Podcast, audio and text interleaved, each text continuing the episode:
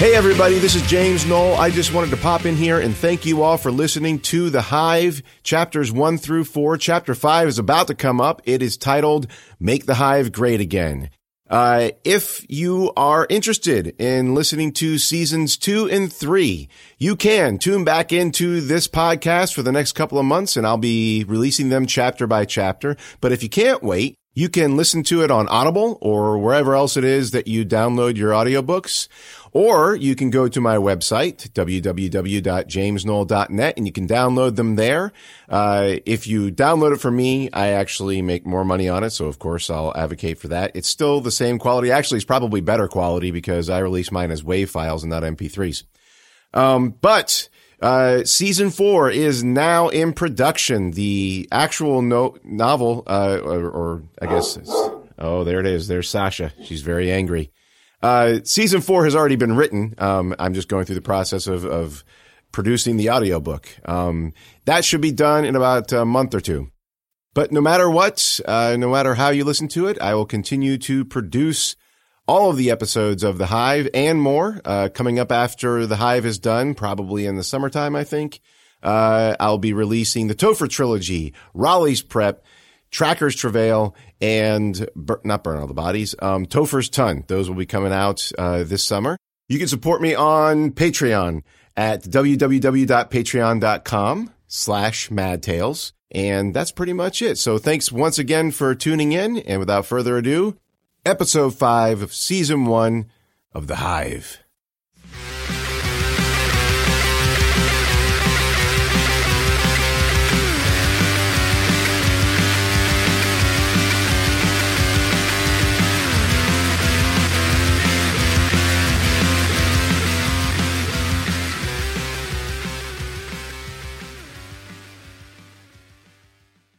Make the hive great again.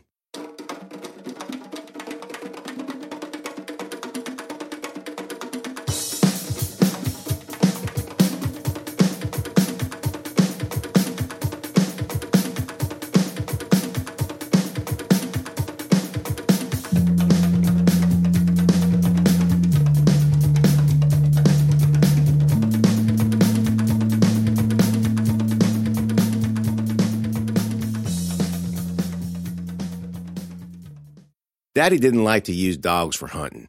Said it took the sport out of it. It wasn't like we didn't like pets. Daddy had Sparkles. I had number 22 on occasion. I understood why people fawned all over theirs. I liked playing with my friends' dogs, man's best friend and all that, but more than half of running a farm included taking care of animals. And when the day was done and we'd taken off our boots and hung up our overalls, minding a pack of hounds or a litter of cats was a surefire way to drive yourself insane at least until the day I met Maggie May. This is the story of when I went back in time and was saved by a dog.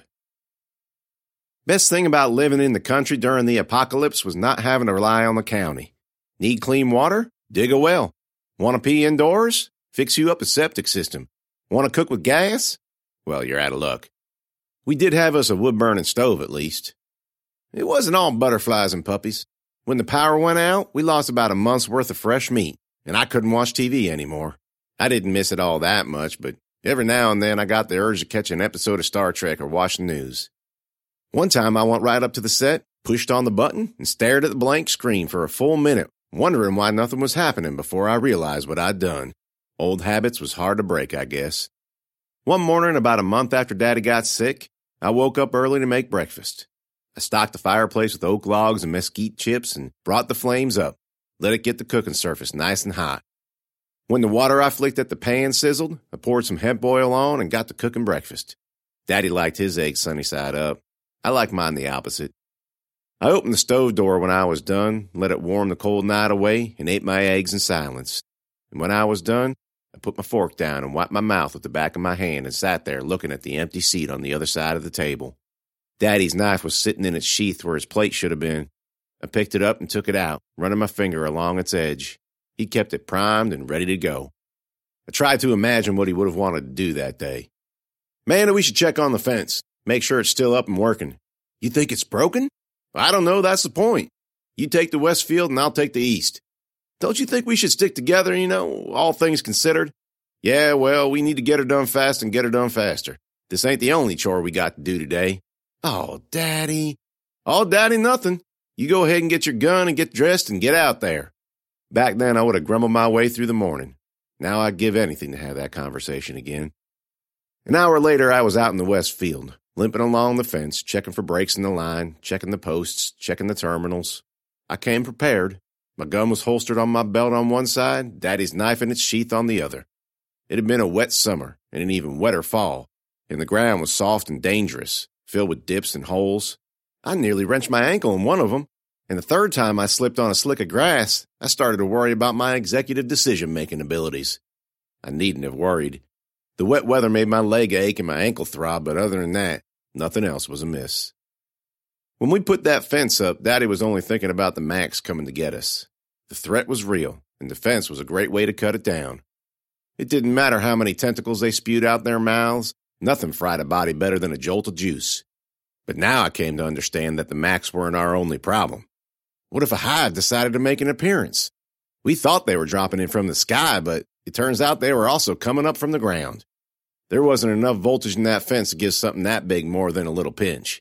I was about as far out from the house as I could get when I thought I heard something. I stopped and cocked my head to make sure I wasn't imagining it, and there it was again. A dog. A barking dog. To understand how exciting that was to me, you need to understand that, other than migrating birds, I hadn't heard or seen a wild animal since the hives hit. I looked to the left and the right. And a moment later, I saw it a large, sleek collie running along the edge of the forest, barking and raising hell back and forth, back and forth along one spot. On its third pass, a tentacle whipped out and brought it down with a yelp and a whine. Happened so fast, I actually jumped back. Uh uh, I thought, not today. I turned the power off at the terminal and squeezed between the lines. It wasn't any easier going in the grass beyond our fence, but I did my best. I already had my gun out, even though I didn't exactly know what I was going to do with it yet. Shoot the tentacles, I suppose, but what if there were more than one? What if this was a trap? What if there were more Macs out there waiting in the woods? The dog yelped again, and I put on more speed, but my bones were throbbing, and each step made it ache deep in the marrow. By the time I got there, the poor thing was all wrapped up in a green, slimy tentacle that had popped out of the ground. It coiled around the old boy like a boa constrictor, leaving only his head and legs free. He still had some fight in him, though, as the head of the tentacle slithered out from underneath, it made the mistake of getting too close to his mouth. He growled and showed his teeth, and when it grazed his muzzle, he snapped his jaws and sank his teeth in as deep as they would go. The tentacle head tried to whip away, but the dog's jaws were rigid. I couldn't let it go on any longer, so I clicked the safety off my gun, aimed at the base of the tentacle, and fired three times. I hit it twice, and the tentacle loosened from the dog's body and whipped its head out of her jaws. The dog got to his feet but didn't run off. Go on, boy, I yelled. Get, get out of here. He must have only spoke Russian because he didn't move a muscle. In fact, he looked downright angry. And even though his ears was pressed to his head and his tail curled between his legs, his teeth were still bared and his eyes dilated so wide they looked all black. That tentacle whipped at him and he snapped at it. I fired my last two bullets at the base. It must have been enough for the fool thing because it started to retract, slowly at first, but gaining speed until the last of it sucked into the hole with a wet slurp. I looked over at the dog. He was in a state fur all dirty and tangled and so skinny that I could see his ribs. He stopped the dirty Harry routine once the tentacle disappeared and took to wagging his tail and letting his tongue loll. I holstered my gun. You're welcome, I said. He didn't reply. I turned my attention to the tentacle hole. Hadn't seen one come out of the ground like that without a full hive close behind. I was out of bullets, but I still had my knife on my belt. Daddy's knife. I took it out of the sheath, crept up to the hole, and leaned over, seeing if I could catch a peek inside. I don't know what I was thinking. Knife wasn't going to do no good. I guess I was just curious. I put my face right over it. You stay on in there, you nasty old hive! The dog barked. That's right. Me and Dirty Harry. A cloud of green gas spewed out and hit me square in the face. I fell back gagging, and then everything went black.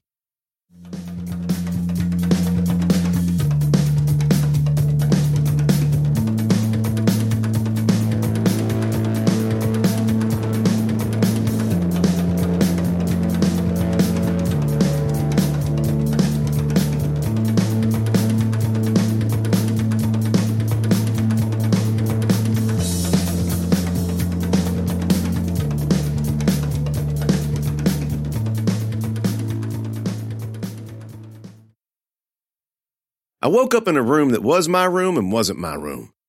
I don't know how else to explain it. There were my posters, my records, my record player, my books, but everything seemed a bit off. It was too clean, too bright. And when I sat up, I saw that someone had opened the curtains so that the sun poured in through the window. I pulled the covers back and saw that I was wearing a pink chiffon nightgown that weighed about a ton. The Thing was buttoned up to my neck, and I was surprised I hadn't sweat off 10 pounds in the middle of the night. I got up to look out the window and gasped. I wasn't on the farm no more. I was in the city. A woman pushed a stroller on the sidewalk in front of the house, and a man carrying a wire basket filled with milk bottles tipped his hat to her and smiled as he passed.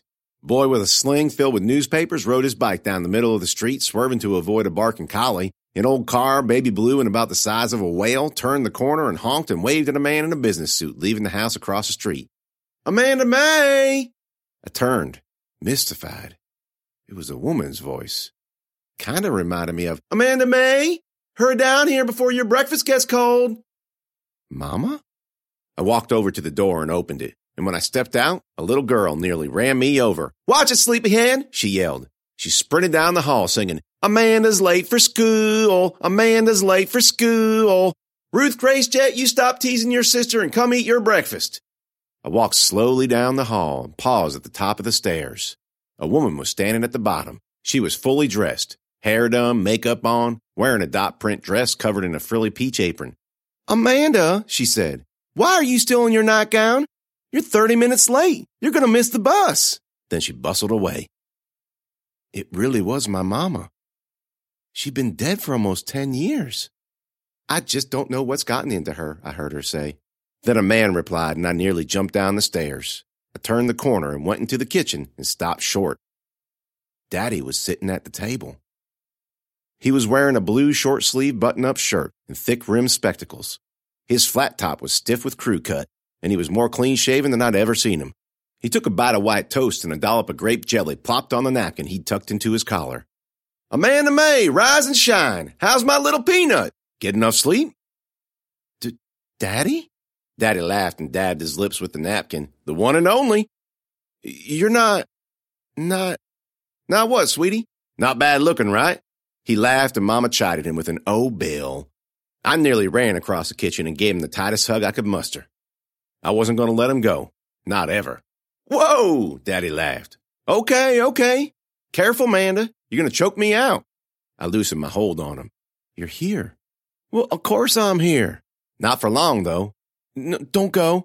He peeled me off and held me at arm's length. What's gotten into you? He asked, not unkindly. You okay? Yeah, I, I'm just, I'm just real happy to see you. Well, ain't you just the sweetest pot or, or peach? Daddy, why are you dressed like that? He looked down at his clothes. You don't like my outfit? No, it's fine, but don't you think you'll get dirty on the farm? Farm? Yeah, you know, with the goats and the cows and the chicken and the plants and the you know what. No, I don't know what. You feeling okay? Mama, I think she's sick. Let me see, dear, Mama said, and came over and put her hand on my forehead. It was cold and smooth. She feels fine to me. Daddy stood up and took his napkin out of his collar. Speaking of late, Mr. Sokolov's going to be mighty peeved if I am. Bill, mind your language. Yes, dear. He gave her a peck on the cheek. Off to the bank to make our millions, he said, and kissed me on the top of the head on his way out of the kitchen. Amanda May, sit down and eat your breakfast, Mama said, steering me to the table. And where is your sister? Ruth Grace! Ruth Grace, you come eat this instant! I missed the bus, so Mama had to give me a ride. Ruth Grace was not pleased about that turn of events. No fair, she whined. I want to get a ride to school too. You stop, Ruth Grace, and get your little self out to the bus stop. But, Mama, do as you're told, not as you will, young lady. Ruth Grace crossed her arms and stomped to the front door. You can stomp all you want, little miss, Mama called after her. She looked at me and put her hands on my cheeks. Are you okay, Manda May? Yes, Mama. Just sleepy, I guess.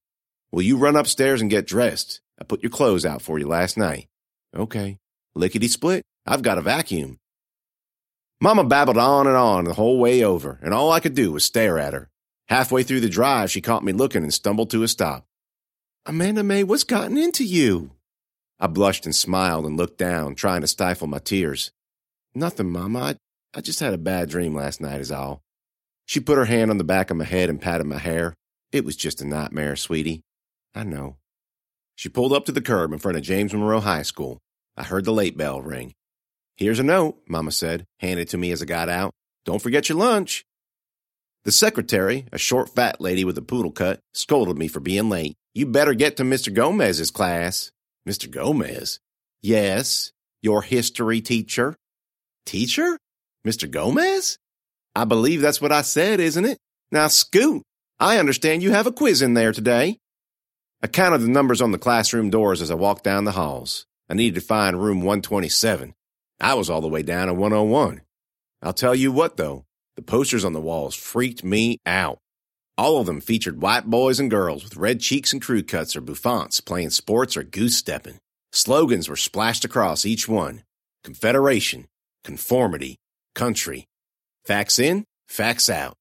Do as you're told, not as you will.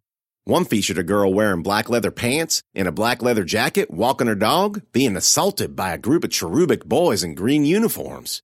The dog was attacking one of them. One of the boys had his knee in the girl's back, and the slogan read, Subversion is sedition. The door slammed open in front of me, and Vlad Sokolov was dragged out by three young men wearing the same uniforms I saw on the poster. He was screaming, This is bullshit! Bullshit! I held my books to my chest and pressed myself against the lockers as they dragged him down the hall to the office. Vlad saw me and his eyes went wide. Amanda, get out of here! Run! Get! One of the boys punched him in the stomach. Shut up, freak! They dragged him down the hall, head hanging. He shot one more terrified look over his shoulder at me before they turned the corner. Skipping class, Miss Amanda? I turned around and there stood Gomez Gomez. He was all dressed up in the same green uniform as them other boys. Gomez Gomez, is that you? He smiled, his teeth wide, white, and straight. That's right, Gomez Gomez. Where are you supposed to be? Um, your dad's class? Dad? Yeah, Gomer Gomez, your dad. Gomez's face remained blank. He looked like he was about to kill me, like he was angry that I knew something he didn't. His eyes swept left to right over and over, and then a grin broke out on his face. Yes, of course. Gomer Gomez, my father. You have a quiz in his class. This way. He clamped a hand on my arm. Come along. I didn't mind the Gomez family. I knew the twins since kindergarten. Our families have been going to the same community events, football games, and parades and the like for years. But it wasn't like we was best friends. To be honest, Gomez kind of bothered me. He was a little slow, and when he felt like someone was smarter than him, he always tried to intimidate them, just like he was trying to do to me right then. Well, I wasn't going to let a twerp like him treat me like that, so I yanked my arm out of his grasp and punched him. Get your hands off me, Gomez! That silly smile disappeared from his face. Subversion is sedition. Subversion? Where'd you learn a big word like that? His face turned red. I'll tell you what, I'll go to class, but if you so much as lay a finger on me again, I'll break it. He seemed to struggle with several emotions all at once anger, embarrassment, fear, disgust. Then something weird happened. He shimmered. A ripple of green light rolled up from under his shirt and over his face, and for just a moment, I wasn't in school no more. I was lying on my back, staring up at a gray winter sky. It was cold, freezing actually, I gasped for breath like something was squeezing my chest, and there was a dog barking and growling nearby. And just like that, the scene disappeared and I was back in the hallway, looking at Gomez Gomez. Do you need to see the nurse? he asked. No, I'm. Oh. He reached out to grab my arm again, thought better of it, and stopped. You should come with me. I gathered my wits, forced myself to recover. I'm fine. I'm just going to go to class, Gomez, okay? I turned and walked away, a little unsteady. Room 127 was only a short walk down the hall. Daddy always said he wasn't the greatest student. He was smart but hated school. He liked playing football but didn't like the coaches. He earned C's and B's. Back in the 1950s, this meant they'd attract him into the vocational program, which was exactly to his taste. He knew what he wanted to do with his life the farm. He and Mama didn't have too many pictures from high school, I've flipped through their photo albums about a hundred times, and all they had were black and whites of old family members, most of them dead. The ones I liked the most were from before me. Christmas 1965, that's when they got hitched. Honeymoon at Niagara Falls. There were a few snapshots of Spotsylvania High School, too. Back then, it was located where City Hall is now. There was one picture in particular that I really liked to look at. It was a shot of a classroom taken from the doorway. All the kids were sitting at their desks, attentive, looking at their teacher, an old man dressed up in a shirt, tie, and jacket, pointing at a blackboard filled with writing. And that's the scene I walked into that morning, and it freaked me out. It freaked me out even more when all the kids looked at me at the same time, and Mr. Gomez, who was dressed in a tie and a short sleeve shirt, turned around to greet me. Ah, this must be our new student. Class, say hello to our new student. And all together, all at once, all of them said, Hello, new student. I gave them a half smile. Hi. We've just had a student withdraw, Mr. Gomez said. An unfortunate subversive. You may take his seat right there. He pointed at the only open desk in the room. It was in the back, under one of the huge windows. When I didn't move, Mr. Gomez snapped his fingers at me. Miss, do as you're told, not as you will. I felt the eyes of all the other students on me as I walked to the back of the room and sat down. Mr. Gomez returned to his podium. Now, where was I? Oh, yes, the attack on Pearl Harbor. Can anybody tell me the date of the attack? Every last one of them kids raised their hands, eagerly but wordlessly, waving them, desperate to be picked. Mr. Gomez pointed at the girl sitting at the desk in front of me. Sally, December 7, 1941. That is correct.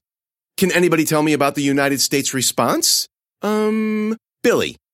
President Franklin Delano Roosevelt signed Executive Order 9066 and restricted the rights of all Japanese Americans. Also correct. And does anybody know how the Japanese American community responded? The other students' faces fell. I looked around. Every last one of them was reading their notes, which they copied word for word from the blackboard. But evidently he hadn't told them what to think about that yet, so I raised my hand. Mr. Gomez smiled and pointed to me. Uh, yes, Miss Amanda. The yes, Miss Amanda. You may speak now. Thank you. The Japanese didn't respond. They were arrested. The government rounded them all up and put them into internment camps. Mr. Gomez paused and tilted his head a little. His eye twitched. There was a girl sitting next to me, prim and proper, her hands folded on the desk in front of her, a big smile plastered on her face. She whispered, Stop, out of the corner of her mouth. Mr. Gomez chuckled. Yes, that's certainly one way of looking at it, he said, rolling his eyes. All the children laughed. All except me. No, that's the only way to look at it. The room fell silent, and the girl next to me whispered, Stop, again. The Japanese, Mr. Gomez said, drawing out the end of the word, did what they were told. Isn't that right, class? Yes, Mr. Gomez. Oh, no, he did not. Not today. I didn't even think to raise my hand. Only because they were forced to, I said. Forced to? Is that what you call their voluntary relocation? These people were patriots. They did as they were told, not as they would. It is the central tenet of our belief system. He stomped over to the poster on the wall that said the same thing and pounded on it with his fist. Do as you're told. And the other kids repeated what he said. Do as you're told. I sat there, my mouth half open, staring at him in disbelief. A lock of Mr. Gomez's hair had fallen into his eyes, and he swiped it away, straightened his tie, gave the class a little smile. Now, Miss Amanda, wouldn't you say you agree? Agree with what? With what the Japanese Americans did, of course. They obeyed. It's easier to obey. It's easier to go along. That, Miss Amanda, is what this country is all about. That, Miss Amanda, is the very definition of patriotism. Wouldn't you agree? He had, while delivering this crazy speech, made his way down the row and by the time he finished it, his face was inches from mine. I waited just a tick, just enough time to draw the moment out a little longer. He smelled like the fields, like earth, like he'd been rolling around in the woods. His eyes were bright and green. I thought about doing something crazy to break the tension, something like putting my finger in his ear or tweaking his nose and saying boop. But in the end, I just answered his question honestly. No.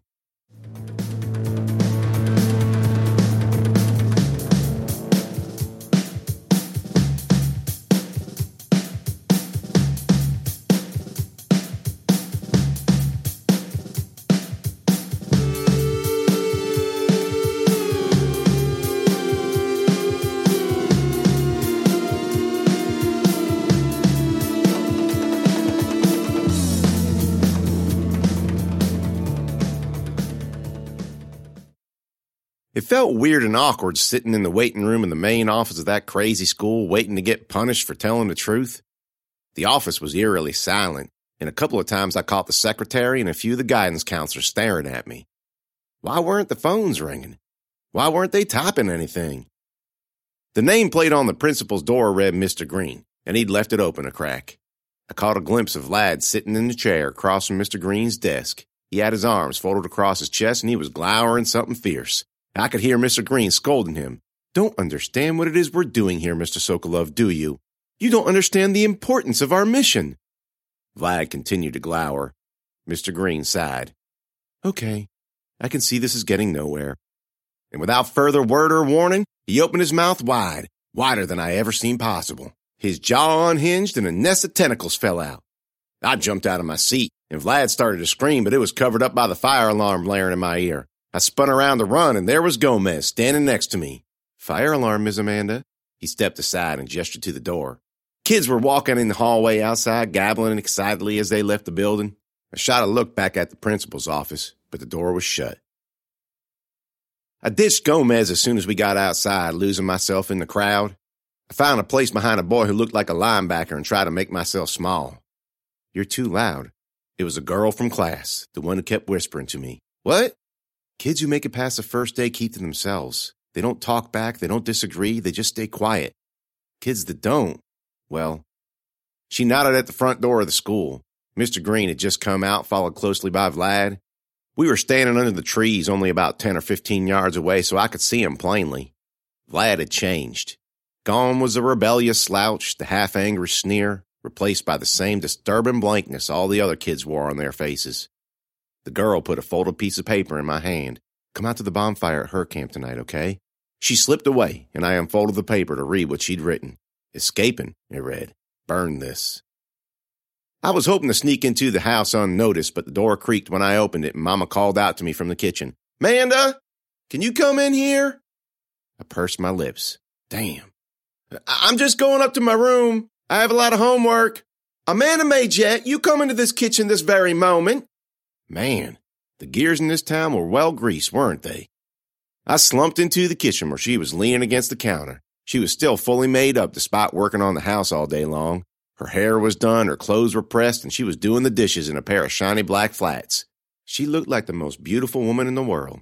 My amazement must have shown because the stern expression she wore on her face melted. Why are you staring at me like that? Nothing, Mama. It's just. It's just what? You're so pretty. She blushed, then quickly regained her composure. Do you know who I got a call from this afternoon? Yes, ma'am. Well, what do you have to say for yourself? Mama, he was lying about the war. Who, Mr. Green? No, Mr. Gomez. He was saying that the Japanese. I don't need to hear what he said. You disobeyed your teacher, and that is not okay. But, Mama, don't you but Mama me. Wait until your father gets home. You go on up to your room and do your homework until he dies. I mean, does. Her face rippled, just like Gomez's had out in the hallway in school. Her skin flipped back and forth between green and skin colored, and I swear I heard a dog barking over and over. I got dizzy and cold again, and I flipped back into the house, and Mama was there, but it wasn't her. She was an it. One of those things that Mrs. Mack had turned into.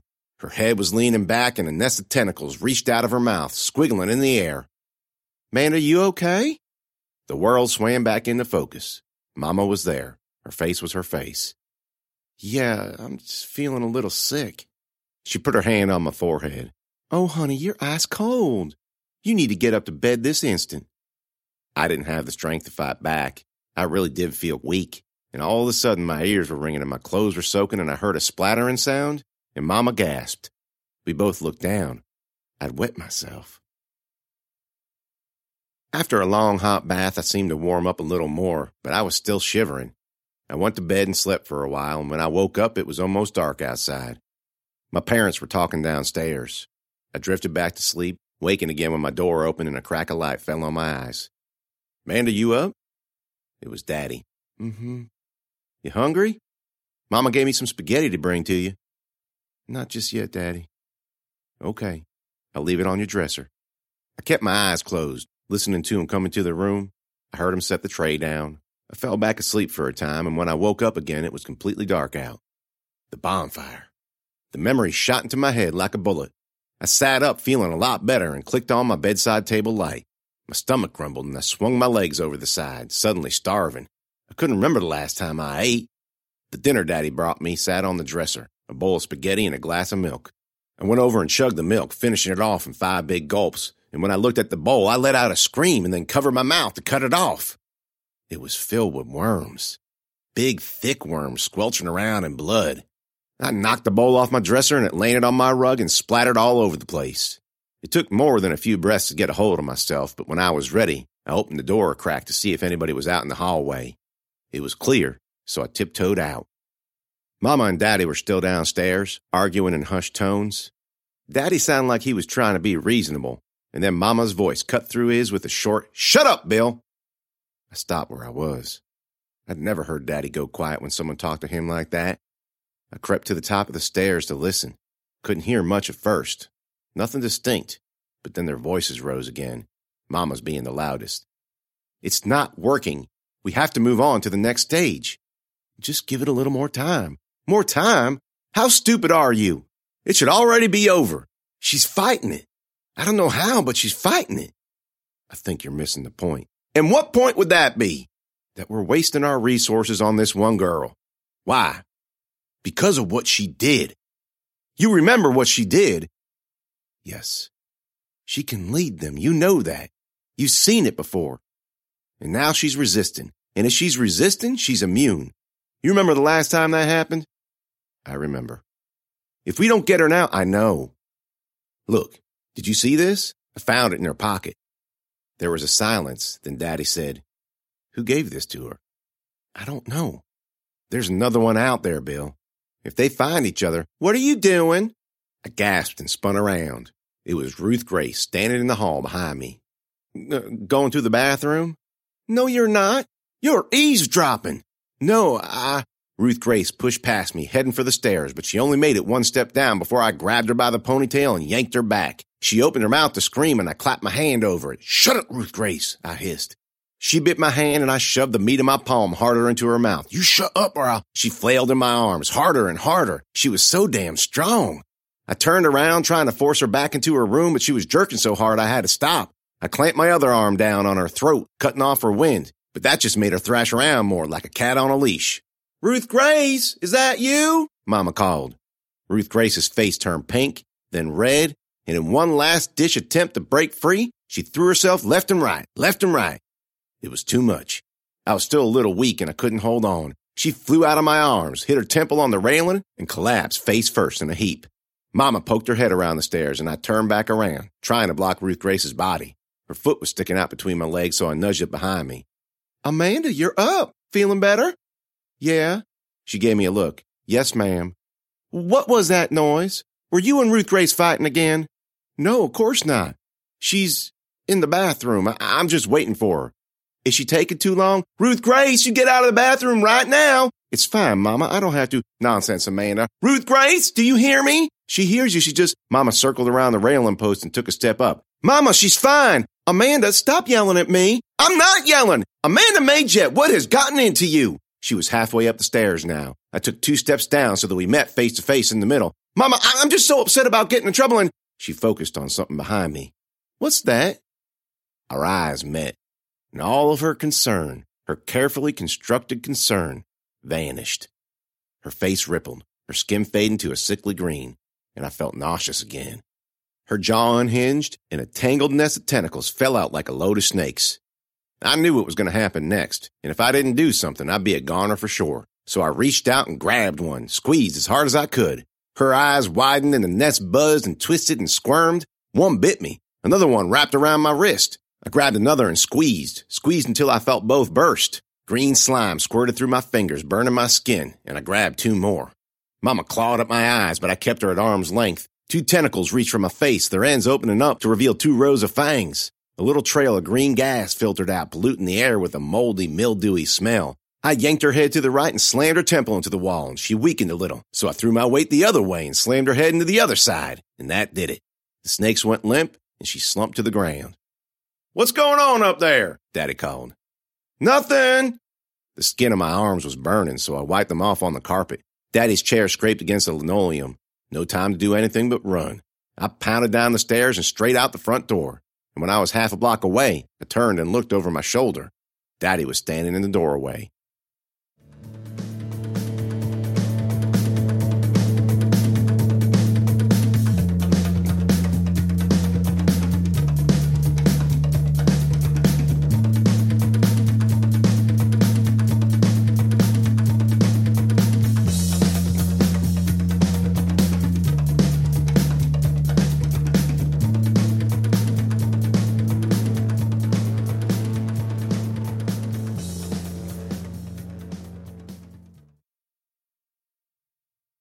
It was cold out, colder than I first thought, and gravel and rocks bit into my freezing feet as they slapped on the asphalt. All the porch lights were out, but as I ran into town, they started to flick on one by one. Doors opened, forms appeared in the frames. I crossed Route 1 and aimed for downtown, slipping into the rhythm of the run. I'd trained for field hockey for the last three years, and I played soccer for five years before that. Exercise wasn't nothing new to me. Any of them crazy people wanted to try and run me down? Well, they were more than welcome. I headed up Princess Anne, cut right on to Hawke, and left on to Charles, slowing down when I reached Amelia. I could smell the bonfire by now, saw the smoke cloud in the night sky. Hurkamp came into view, the bonfire roaring and crackling, and it looked like the entire student body had come out to the park. I was only in my nightgown, but it wasn't too difficult to blend in. I wandered through the crowd, looking for the girl who slipped me the note, finally spotting her over near the fire department, talking seriously with a small group of other kids. I was about to head over to her when someone grabbed my arm and pulled me back. It was Gomez. He was still dressed up in that ridiculous uniform, only this time he'd added a gray green overcoat. He was wearing an officer's hat, too.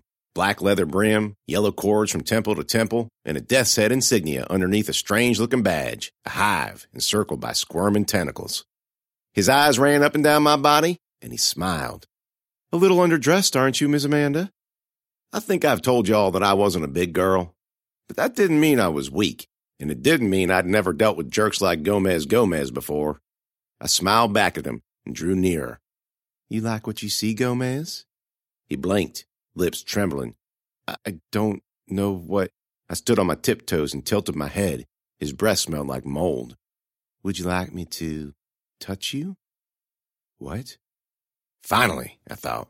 A chance to put all them self defense classes Daddy made me take to use. I followed the steps just like I'd been taught.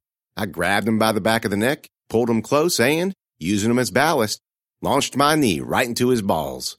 Gomez grunted and whelped, his eyes crossing as he sank to the ground. He didn't let go of my arm. Gotta give him credit for that. Fucking bitch! Oh, Gomez, I said. I know you don't really mean that. Then I brought my knee up again, hitting him right in the nose with a satisfying crunch. There were so many kids around us that I expected a few to notice, but None of them did. They closed in around him as he lay there on his back. I went over to the benches where the girl and her friends were standing before, but they weren't there anymore. I scanned the crowd and spotted them on the other side of the park, near the sidewalk on George Street. She turned around, seeming to look for something, hopefully me, and I waved, but she didn't see me. Hey! I cried, and then I realized I didn't know her name. Gomez stumbled out of the crowd surrounding the bonfire. You bitch! He screamed. I'll get you! I ducked into a group of kids to my left, and they stopped talking and looked at me. I kind of smiled at them. Hi. None of them said a word. I peeked around the boy I was hiding behind and saw Gomez stumbling toward the firehouse. Dark forms appeared on the street surrounding the park, moving slowly. She's here! One of the girls next to me said. Shut up! I hissed. One by one, they all pointed, saying, She's here! She's here! I backed away, heart pumping, and ducked into another knot of kids standing closer to the fire. The heat was so intense that I couldn't believe that they could just stand there, but they were. My feet were freezing and I hugged my arms around my body, shivering. I stumbled around, squeezing between couples, swerving around the knottier groups, heading for the girl, not hearing anything except the sound of my own breathing. And when I emerged on the other side, she was gone. I turned around, and every kid in the park was staring at me. They raised their hands as one and pointed. She's here! She's here! She's here! They surged forward, She's here! She's here! She's here! My throat constricted and then I couldn't breathe. I fell on my knees, clawing at my throat. The kids continued to advance and I crumbled to the cold earth, my eyes staring dead into space. The first of them, a girl, reached me and wrapped herself around my legs. A boy wrapped his arms around my torso. A different girl took my head. A fourth my throat. They were going to crush me to death. The dark forms closed in above, their hands shapeless shadows, and as they squeezed tighter and tighter, I thought, what a strange way to die. Then I thought, no, sir. No, sir, not today. I grabbed the hands that were crushing my windpipe and squeezed, pulling the thumbs back until they cracked. The faces above me, suddenly filled with hate and rage, shimmered and scratched like watching a film strip go off the reel. A dog was barking in my ear. Their hands became slick and cold and slimy, and then I wasn't in the park anymore. I was on my back, staring up at the slate gray sky, pulling a tentacle off my neck. The collie was next to me, biting and tearing at it, shredding it with its teeth. It all became so clear to me. The gas had knocked me out, put me in their world. I slapped around for something to use as a weapon, a branch, a rock, anything, and my hand landed on something cold and hard, and my heart leaped. Daddy's knife. The tentacle around my neck whipped away and shot into the air above. The end opened up, revealing two rows of sharp teeth. I held the knife up as it plunged, impaling the thing. Green stuff oozed over my hand, burning my skin, but I didn't let go. I cut the head off and rolled to the side. Get out of the way! Someone yelled. I turned and looked, and there was a group of people surrounding me. Some were wearing military gear, some were in jeans and hunting jackets. All of them were armed. M16s, rifles, revolvers. I gaped. Move! I did what I was told and they opened fire. The tentacle exploded in a burst of green and purple meat. And when it was clear they had killed the thing, they stopped. The echoes of the gunfire receded into the morning, and I stood there, staring at them. Well, who the hell are you? The one in the lead was wearing an eye patch and a face mask, one of those black ones with the print of a skull on the front. It was supposed to make him look scary, but to me it looked silly, like he was a little boy dressed up for Halloween. He whistled and called for the dog. Maggie! Maggie May, come here, girl!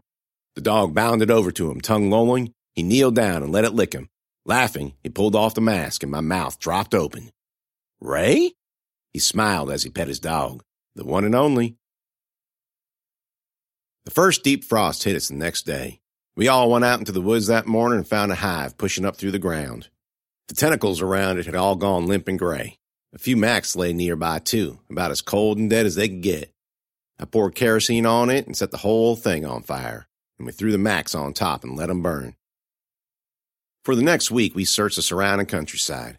Every hive or Mac we found was in the same condition. We burned them all. New Year's came and went. We celebrated with a raid on Mama Mac's trailer, burned it to the ground. Next morning, I went out to the edge of the property to visit Daddy's grave.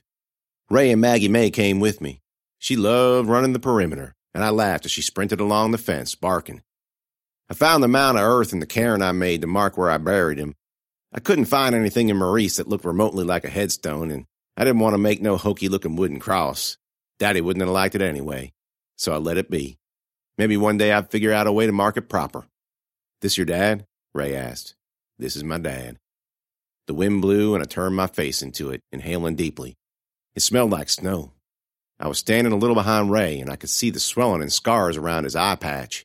The right side of his head was smooth and shiny where there should have been hair, and he caught me looking. Pretty amazing, isn't it? he asked. Me finding you? Well, how did you? Luck, I guess. If Maggie May wasn't such a runner, and if you hadn't freed her, we might have missed your place altogether. Maggie May came over and licked my hand. I scratched her behind the ears. Best dog I ever knew. Wait until she wakes you up in the middle of the night barking at the wind. You won't think so highly of her then. Ray, I thought you'd be mad at me. Why aren't you? It took a while before he responded, but I let him have the time. It wasn't your fault. Wasn't my fault. You cried for help. I had a machine gun. We shouldn't have taken you like that. Your dad was sick. I was already shaking my head. I left you there to die. I don't hold it against you. There aren't too many of us left, you know, and we're stronger together.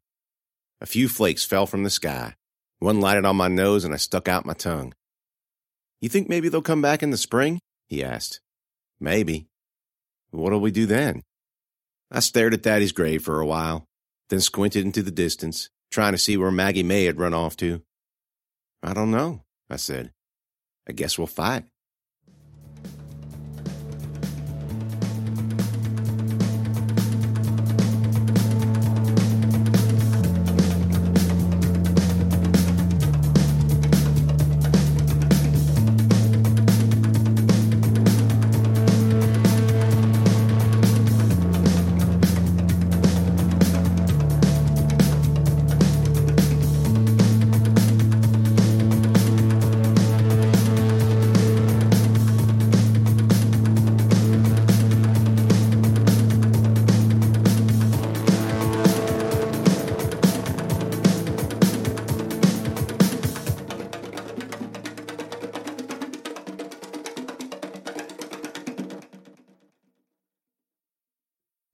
Thank you for tuning into the Mad Tales podcast. I hope you enjoyed this week's chapter.